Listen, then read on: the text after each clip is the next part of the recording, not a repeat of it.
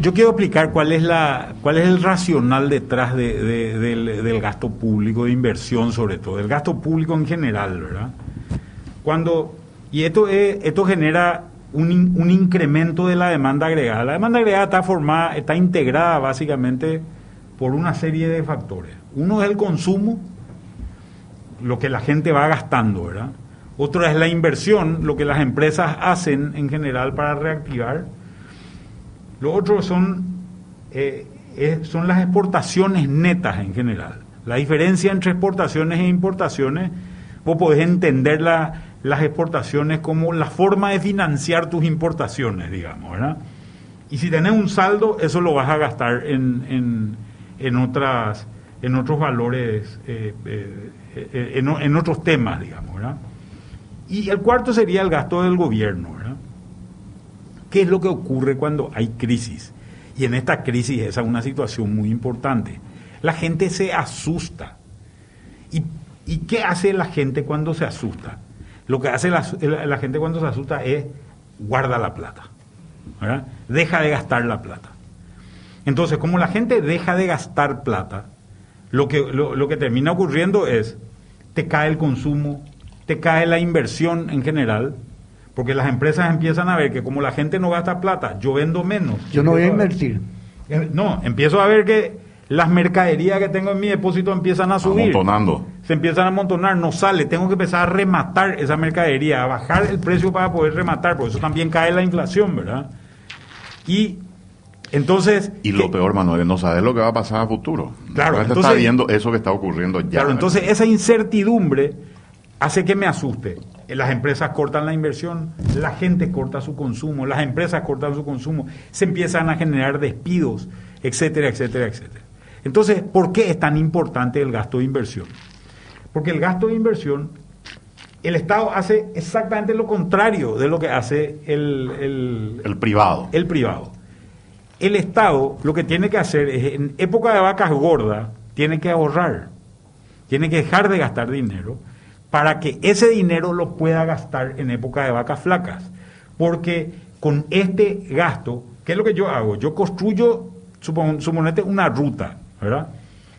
Con, en esa ruta se contrata gente, esa gente que contrata, que contrata tiene plata en el bolsillo, empieza a comprar porque sabe que va a tener un trabajo de largo plazo, empieza a comprar en la despensa de la, de, la esquina, esa despensa de la esquina se va y pide más a sus proveedores, las empresas empiezan nuevamente a ver que sus inventarios decaen y empiezan a invertir de vuelta porque ven una reactivación. O sea, el Estado es en esa demanda agregada que estás mencionando, Manuel, no sé si el único, pero me, da la impresión que por lo que estás exponiendo es el único que puede incentivar, digamos, ese círculo para volver a reactivarlo. Claro, porque el Estado no tiene objetivo de ganar dinero o de mantener una o, de mantener un ahorro per se, ¿verdad? Sino mantiene un ahorro para tratar de dinamizar la economía cuando las cosas están mal. Esto es lo que se llama la política contracíclica el ciclo cayó, estamos en una situación de recesión o de depresión, entonces el Estado actúa al contrario al, al ciclo. O sea, el Estado no ahorra, empieza a gastar. Claro, porque la gente hace un gasto procíclico. ¿verdad? Nosotros los particulares decimos la pucha, ¿qué es lo que va a pasar? Inclusive hay cosas muy interesantes que han ocurrido durante esta pandemia. Yo una de las cosas que, me esperaba, y no era yo nomás, se esperaba todo el mundo, el Banco Central principalmente, los bancos comerciales se esperaban, es que hayan corridas, corridas bancarias, que la gente saque el dinero de los bancos. Y eso no ocurrió. ¿Por, qué? ¿Por qué no ocurrió, Manuel? Yo creo ¿Cuál que, la explicación? Yo creo que los bancos en estos últimos 20 años se han ganado un espacio de confianza. La gente le tiene confianza. ¿Y al país? ¿Por la estabilidad? Y creo que también le tiene confianza, porque esto es lo que dicen los gringos, pues dicen, put your money where you put your words, dicen, ¿verdad? Pone tu plata donde pones tus palabras. Entonces, todo esto que dicen, se dice muchas veces por Twitter, por Facebook, eh, etcétera, etcétera, no es tanto la verdad. lo que la gente hizo es demostró que no sacó su plata del... Porque, Al contrario, se acumuló mucho dinero. No, una de las cosas que pasó que fue muy interesante empezaron a vencer los CDA, los depósitos al plazo que se dan en los bancos, y cayeron los depósitos al plazo y subió la liquidez de la gente. O sea, la gente empezó a decir, mejor nomás no invierto en un CDA porque no sé cuándo voy a necesitar la plata. La gente y las empresas también. Voy a tener disponible el Entonces me quedo disponible, me quedo en caja de ahorro, me quedo en cuenta corriente. Y la cuenta corriente y las cajas de ahorro han subido de manera muy importante. Yo no recuerdo exactamente el número. O sea, eh, en, en abril, cuando empezó la pandemia en marzo, a la vista eran 59 billones y subió a 68 en julio. Eso, En agosto bajó billones, Es- eso billones perdón, ¿qué subió? Los depósitos a la depósitos a la vista. vista, perfecto. O sea, estamos hablando de mucho dinero, ¿no? De 2.000 o 1.500, 1.600 1.200, millones de 1.300 dólares. más o menos. millones de dólares que la gente puso en liquidez ahí, ¿verdad? Entonces, esto, esto te está dando una pauta de cómo reacciona la gente ante, ante, ante este tipo de situaciones, ¿verdad? Los bancos también al principio se asustaron, ¿verdad? Se asustaron y no prestaron plata porque no sabían qué iban a hacer. El Banco Central sacó un montón de medidas, de toda índole prácticamente, dándole las garantías de que las cosas iban a estar bien. Se puso, por ejemplo, un montón de liquidez dentro del sistema. Ese montón de liquidez que se, que se puso dentro del sistema nunca se usó. Y hoy, eh, ¿cómo está impactando? Ese montón de liquidez está haciendo que la tasa de interés esté bajando y que los bancos tengan mucho más intenciones de prestar de lo que era al principio de la pandemia, lo cual es positivo, ¿verdad? Me, me dijo Raúl Vera, el presidente de la Asociación de Bancos, esta semana hablamos con él, le entrevistamos, y me dijo que no hay demanda de créditos todavía. Ellos tienen plata para prestar, hay mucha plata para prestar, pero no hay demanda todavía. Eh, o sea, los actores económicos todavía no están pidiéndole a los bancos. te voy a decir cuál, cuál es mi, mi expectativa y creo que hay cosas que son importantes de considerar. Acá se trató de armar una posición macroeconómica de expectativa positiva, con dos valores que han subido en el estimador de cifra de negocios, por un lado, y por otro lado el IMAEP, el, el índice mensual de actividad económica del Paraguay, que habían subido en el mes de junio y julio.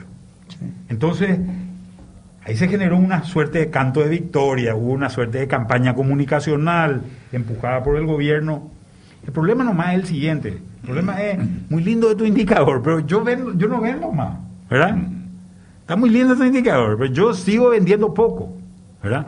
Entonces, creo que en esta semana ocurrieron dos eventos que son trascendentales y que son clave. Pareció Dinamo, la lluvia y la apertura del puente. Las dos cosas que son importantísimas. Uno, el hecho de que llueva, de que llueva eh, genera el arranque de una cosecha, Eh, de una, una campaña agrícola, ¿verdad? Lo dijiste al comenzar. Normalmente las campañas agrícolas en Paraguay arrancan en la segunda quincena de agosto, porque el cultivo promedio en Paraguay tiene más o menos entre 120 y 130 días de duración. Entonces, si calculás agosto, septiembre, octubre, noviembre, diciembre y más o menos principios de enero se empieza a cosechar. Vos podés ahí plantar otra soja. La fecha tope de siembra es más o menos el 15 de febrero de la otra, de la otra campaña, o podés plantar un maíz. ¿Por qué es el 15 de febrero? Porque ahí tenés que contar otra vez 130 días, ¿verdad? Y el problema es que si pasás mucho el 15 de febrero, te empiezan a caer heladas. Y esas heladas te matan el cultivo, ¿verdad? ¿Cuál es el problema que, que tenemos este año? Problema que tenemos este año es que nos atrasamos dos meses en eso, ¿verdad?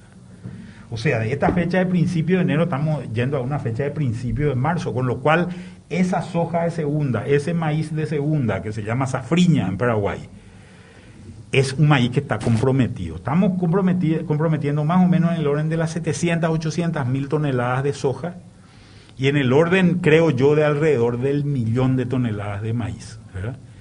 Por este atraso de la siembra que se, que, se había generado. Entonces, este es un elemento importante.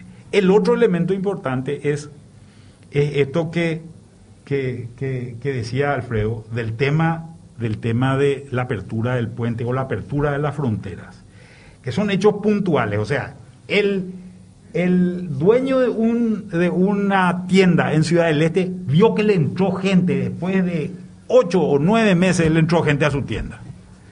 Que le compre, que no le compre, ya es otra historia, ¿verdad? Pero le entró por lo menos la gente, ¿verdad? Entonces, ahora yo ya estoy jugando el partido, ¿verdad? Si meto gol o no meto gol ya es un problema mío. Yo creo que hay otros problemas de fondo que son importantes, que durante esta pandemia hubo una devaluación del real de 33% y una devaluación del guaraní de 9%. Estamos desfasados, digamos. Entonces estamos caros, estamos caros. Entonces, ¿qué es lo que seguramente, y esto sería muy interesante preguntarle a la gente cuando, cuando tengamos el contacto con, con la gente de Ciudad del Este? Posiblemente lo que la gente vaya a demandar son cosas que no hay en el Brasil. ¿Y qué es lo que no hay en el Brasil? No hay una computadora de marca, no hay un reloj de marca. Hay una computadora genérica, hay un reloj genérico. No hay un perfume de marca. Entonces, esos nichos son los nichos que se van a mantener durante este tiempo. Y también ellos tienen stock de mercadería trancado hace mucho tiempo, que es el que lo tienen que mover. De hecho, están hablando la posibilidad de una especie de Black Friday extendido para tratar de deshacerse un poco de todo ese stock que fueron acumulando. Black y- Whole Week va a ser, ¿verdad? Sí. No va a ser Friday nomás. No, eh, va a ser una... Hablan de dos semanas Black de ofertas en realidad. Por ¿eh? eso, 15 días de 15 días de oferta. 15 días Black de oferta. para que- 15 Day, ¿verdad? para que no se acumule mucha gente. ¿eh? Están preparando eso en noviembre, quieren incentivar para que la gente tampoco venga Claro, como digamos. Es que, ellos, es que ellos tienen que licuar mercadería porque ellos preveían algo. Esto te vino como un... Te- pues. Claro, te explotó una bomba de repente y se quedaron con toda esa mercadería trancada sin gente que pueda entrar a sus, a sus tiendas. Obviamente tienen que salirse de esa mercadería, sobre todo en este tipo de productos que son productos que tienen obsolescencia rápida, ¿verdad? Pero ellos están hablando de dos cosas a mediano plazo, Manuel. Una, eh, y es gente que... Una, este la posibilidad de una de, los famosos duty free o espacios o zonas eh, especiales digamos con una liquidación impositiva especial que haga que los productos tengan más competencia y la otra es de un régimen especial volver a bajar incluso aún más los tributos en términos generales para tratar de, de tener lo mínimo posible que incentive justamente la venida de los brasileños por esa diferencia cambiaria que vos estabas mencionando. Y sumado a las tiendas que se están abriendo en Foz, de duty free, esas loyas. Sí, sí, hablan ellos de que la competencia está en eso justamente. Unas que- 32 versus 3 que tiene Paraguay. Claro, y acá hay un tema que es importante de considerar, ¿verdad? ¿Cómo funciona este negocio, de, el negocio del comercio de reexportación? Es un negocio de margen pequeño y de rotación muy alta, ¿verdad? Entonces, viene un avión cargado de mercadería de Miami. Ese avión trae 2, 3, 4 millones de dólares, porque así son los números de lo que estamos hablando, ¿verdad? Y a ese, a, a ese avión completo, ellos le sacan un margen de 3 o 4% nomás. O sea, sobre, sobre un millón de dólares te van a sacar 40, 50 mil dólares. Con eso tienen que cubrir también sus otros gastos, el gasto del alquiler, el gasto de personal que tienen. Lo que pasa es que esta rotación se da cada 15 días, por, por ponerle, o cada 20 días. Ahora se paró todo esto. Entonces, cuando vos decís, si vos decís, yo le voy a cargar a este producto un IVA normal, un IVA del 10%, el, el problema que tenés con ese IVA del 10% es que te desfasa del mercado, ¿verdad? Esto le pasó a los brasileros y los brasileros empezaron a entender esta situación y pusieron eso- esos números ahí. Ahora, ¿qué es lo que pasó? Yo creo que los brasileros hoy son competitivos en prácticamente todos los productos, excepto los productos de marca, porque ellos tienen fábricas de casi todos los productos.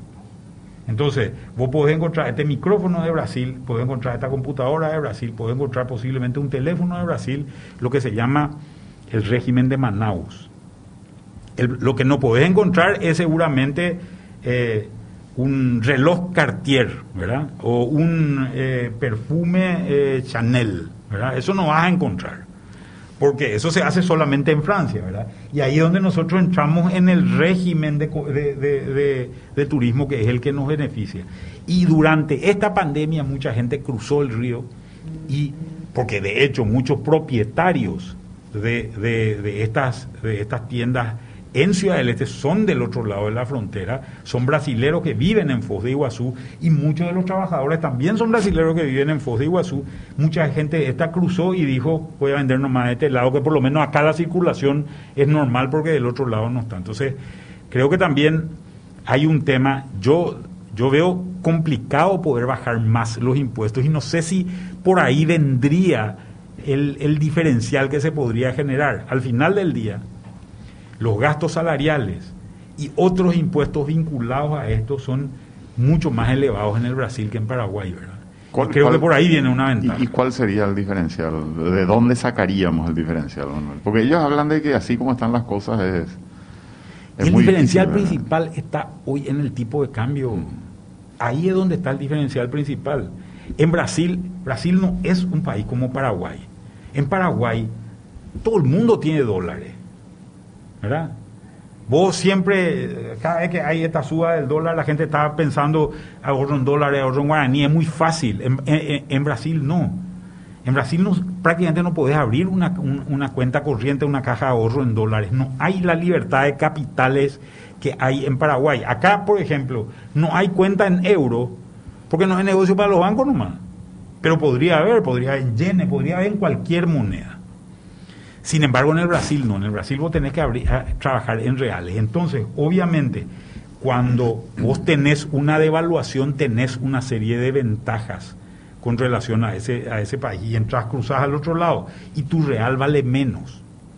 El real pasó de 1.500 a 1.100 más o menos con relación al guaraní durante esta pandemia. Entonces, con mis reales uso menos guaraníes, con mis reales tengo menos dólares que antes. Me quedo nomás del lado brasilero donde se producen productos que están hechos en reales y los puedo comprar más barato. Yo creo que la situación de- del este es difícil, ¿verdad? No es una situación sencilla. Yo hablé con mucha de esta gente que estaban hablando, muchísimos de ellos están buscando cómo diversificar también su, su negocio, ¿verdad? Eh, conozco gente que se metió en ganadería, gente que se metió en agricultura, ¿verdad? Tratando de buscar otro tipo de, de alternativas a lo que está ocurriendo, ¿verdad? Porque en realidad el panorama no es un panorama alentador, ¿verdad? Mucho más considerando lo que está ocurriendo en el Brasil. Brasil es una economía que ha venido de gobiernos sucesivos del PT sobre todo, ¿verdad? Que han, que han básicamente cerrado la economía. Sin embargo, hoy, con el gobierno que tienen, con Bolsonaro, con, con Guedes como ministro de Hacienda del Brasil, básicamente lo que estamos viendo es un, un, país que está jugando un, un, un partido de apertura en general, de liberalización de mercado, etcétera, etcétera. Entonces, ¿qué es lo que va a pasar? Posiblemente lo que vamos a ver es que todos estos productos en los cuales Paraguay sigue siendo medianamente competitivo, porque son productos que en Brasil hoy no se puede, eh, que al Brasil no se pueden importar, después se van a poder importar. Y van a poder importar y seguramente, como el volumen de Brasil es tan grande, si le dan, imagínate que si le dan a una, yo decía, eh, vos tenés un importador paraguayo que importa una marca de perfume eh, conocida, 5 millones de, de- frascos y eso los vende, eh, 4 millones 950 mil lo vende en Ciudad del Este, ¿verdad? Y lo vende a los brasileros. Pero, y porque el importador de San Pablo es un importador que le cuesta mucho más caro importar, entonces seguramente ese es un problema. Ahora lo que vamos a ver es si se bajan los impuestos en el Brasil, vamos a ver 50 millones de frascos que van a entrar. Entonces hay que ir pensando, la gente tiene que ir pensando individualmente y el Estado tiene que ir pensando cómo sustituir. eso.